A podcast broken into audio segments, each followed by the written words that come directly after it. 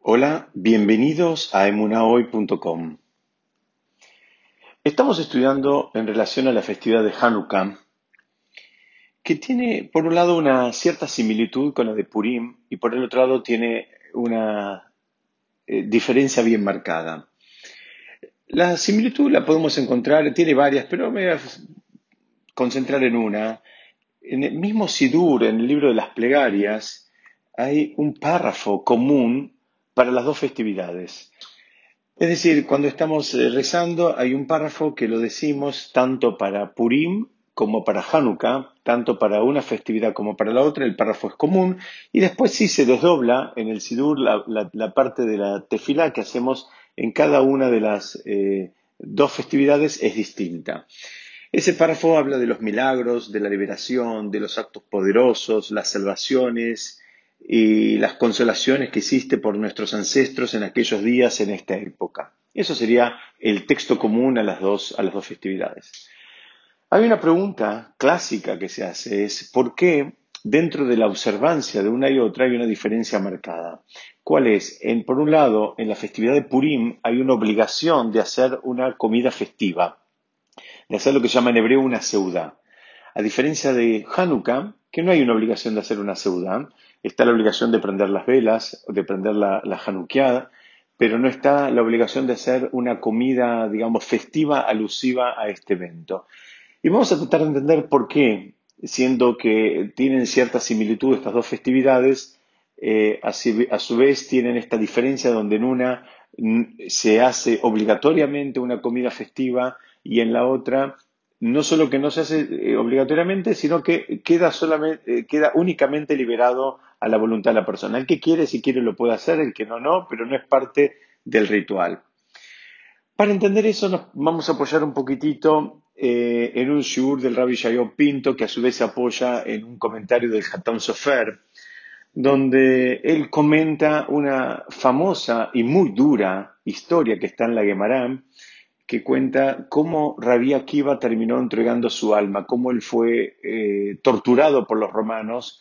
Eh, discúlpeme, la, descripción que trae el, Talmud es bastante trágica. Dice que a él lo peinaron con un peine de acero, de manera de, pero no le peinaron los pelos, le peinaron la piel, le arrancaron la piel con unos eh, peines de acero. Y ahí nomás el Talmud cuenta que cuando sus alumnos vieron ese, eh, digamos, eh, acto tan,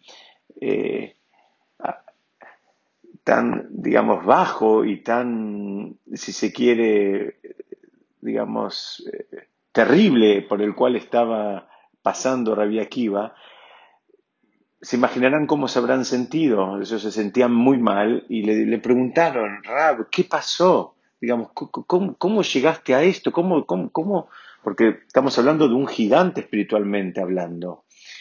Y ahí el Talmud cuenta que él les contestó que toda su vida esperó la oportunidad de entregar su alma al Creador, y no solo su alma, sino también su cuerpo, y que ahora que le llegó la oportunidad de, entregar su alma y su cuerpo al Creador, él lo estaba haciendo con alegría. Y así comenta el, Talmud que Rabbi Akiva dijo el Shema Israel y junto con la pronunciación de la última palabra que es Ejad, él eh, entregó su alma nuevamente al Creador. Esa es la descripción que trae el Talmud de cómo es que murió Rabbi Akiva, torturado por los romanos. Hay muchas preguntas en relación a esto. Una de las más fuertes es, ¿cómo alguien puede tener un diálogo así en ese contexto? ¿Cómo puede, digamos, estar contestando eh, preguntas de los alumnos en un momento que le están arrancando la piel con un peine de acero? ¿Cómo puede decir que él se va de este mundo con alegría? ¿Cómo puede ser que él eh, diga que toda su vida esperó ese momento y ahora, digamos, estaba realmente en felicidad porque llegó el momento donde él estaba, eh, digamos, entregando su, su alma a Hashem en una circunstancia durísima, pero por otro lado a él le provocaba una alegría. La pregunta sería, ¿de dónde sacó las fuerzas Rabbi Akiva? ¿Cómo es que hizo eso? ¿Cómo podemos, eh, digamos, dejar entrar esa idea en la cabeza? ¿Cómo alguien puede experimentar esa, eh, ese sufrimiento y, al mismo tiempo mantener un diálogo con sus alumnos y al mismo tiempo hacerlo en un, en un marco de alegría? Para entender esto, nos va, nos va a hacer falta entender eh, algunos conceptos. La primera pregunta que podríamos hacernos nosotros es, ¿a quién le resulta más difícil la muerte? ¿Al que vivió hiperconectado con el mundo material o al que vivió una vida espiritualmente elevada, una vida con mucha conexión espiritual? Sabemos que la persona que tuvo una vida espiritual con mucha conexión, con, digamos, con verdadero apego a Hashem, con un sincero apego a Hashem, al momento de partir, su alma, digamos, no sufre, el cuerpo tampoco sufre. ¿Por qué? Porque todos vivimos en una lucha permanente entre nuestra parte material y nuestra parte espiritual, donde cada una busca sobreponerse a la otra.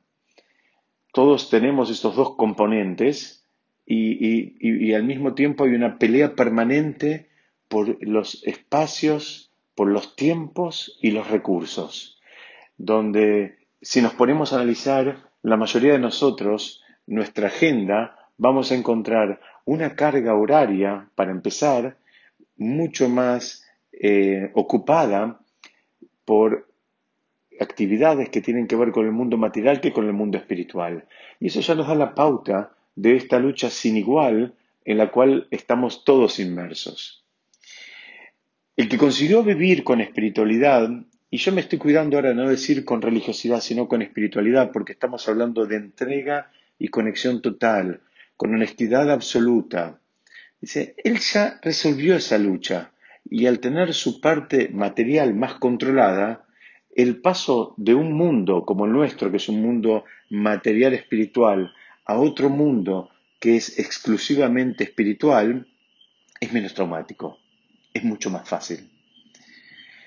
Fijémonos que es muy común encontrar personas que pasan por una crisis de salud y al estar el cuerpo debilitado, es frecuente que busquen y quieran y consigan una, conexión espiritual. La pregunta es ¿por qué? ¿Por qué en ese momento que están internados en un sanatorio? Y la respuesta es justamente lo que venimos explicando. Es porque la parte material, representada básicamente por el cuerpo, está ahora en inferioridad de condiciones y es por eso que ahora puede aflorar la parte espiritual y se manifiesta de una manera mucho más pronunciada que tal vez en comparación con la forma en que se vino eh, manifestando hasta ahora, posiblemente de manera muy relegada en todo el resto de la vida. Explican que los griegos querían desconectar a los Yehudim de la Torá querían provocar la muerte espiritual, pero no necesariamente los querían matar físicamente. Estudiamos en otro audio cómo ellos, eh, digamos, eh, diseñaron ese programa. Sin embargo, está bueno tener claro que a los que no o no obedecían sus decretos y sus pautas, por supuesto que los mataban y los mataban materialmente, sin hacer muchas preguntas. Aún así, esa muerte que les tocó a muchos judíos en su momento, no fue una, una muerte, digamos, que les haya costado, porque fue una muerte que tenía una connotación espiritual, fue una entrega a una causa espiritual, entonces, eh, digamos, estarían en un nivel más similar, a una experiencia más similar a la que experimentó Rabbi Akiva. En, en, la época donde se vivió la, digamos, el, episodio que estamos conmemorando en Hanukkah, las personas estaban dispuestas a dar su cuerpo con alegría, de la misma forma como, como lo hizo Rabbi Akiva, como dijimos, porque estaban persiguiendo un fin que era realmente elevado.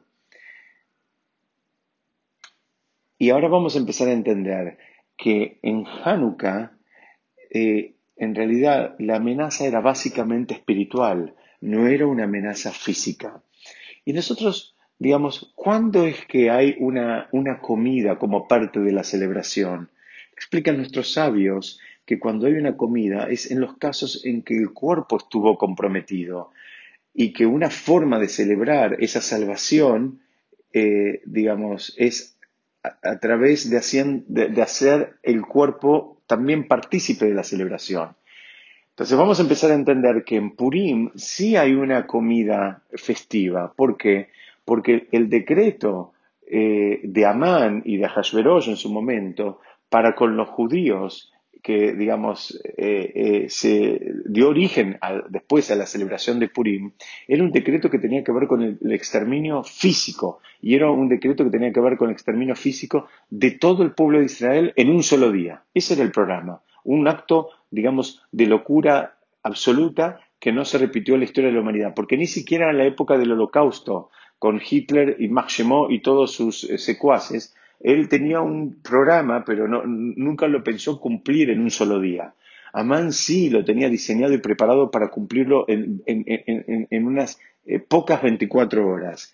Entonces, en, en Purim el cuerpo estuvo comprometido, estuvo en riesgo, la vida física estuvo en riesgo. Entonces, como parte de los festejos, también hacemos una, una comida donde el cuerpo participa porque él también se vio salvado. Hay otros motivos también por qué en Purim hacemos una, una, comida festiva, es porque también parte de ese decreto salió por haber participado los Yudim en una comida que no deberían haber participado, entonces ahora hacemos una comida de la cual sí tenemos que participar, es una de las formas que explican nuestros sabios en que arreglamos esa participación equívoca en su momento en un evento de Hashverosh. Hanukkah es una fiesta básicamente espiritual donde se renueva y revela una luz muy elevada de la que nosotros nos podemos nutrir para todo el año. Es, y es por eso que no hacemos una festividad, no necesariamente tenemos que hacer una comida, es que está nuestro derecho a hacerla si tenemos ganas o no. ¿Por qué? Porque lo que pasó, insisto, no era un compromiso para con el cuerpo, era un compromiso espiritual. El riesgo que hubo en Hanukkah era un riesgo básicamente espiritual. Y es por eso que ahora nosotros tenemos que entender y vivir la fiesta de Hanukkah como una fiesta donde se vuelve a dar una eh, correcta dimensión a nuestra vida espiritual. No necesitamos grandes conexiones materiales, es una festividad donde justamente se puede eh, trabajar, se puede viajar, se puede hacer todas las actividades del mundo material que hacemos, lo único ah, de que tenemos que hacer es asignarle un espacio también espiritual. Y es un tiempo para el cual debemos eh, reunirnos en familia, encender las, velas de la Hanukkah, eh, contemplar las velas e intentar dejarnos impregnar por esa luz de, que no representa otra cosa que es el verdadero balance entre nuestro mundo espiritual y material, nutrirnos de esa luz eh, de manera tal que nos acompañe para todo el resto del año. Muchas gracias por escucharme. Besat Hashem, seguimos estudiando la próxima.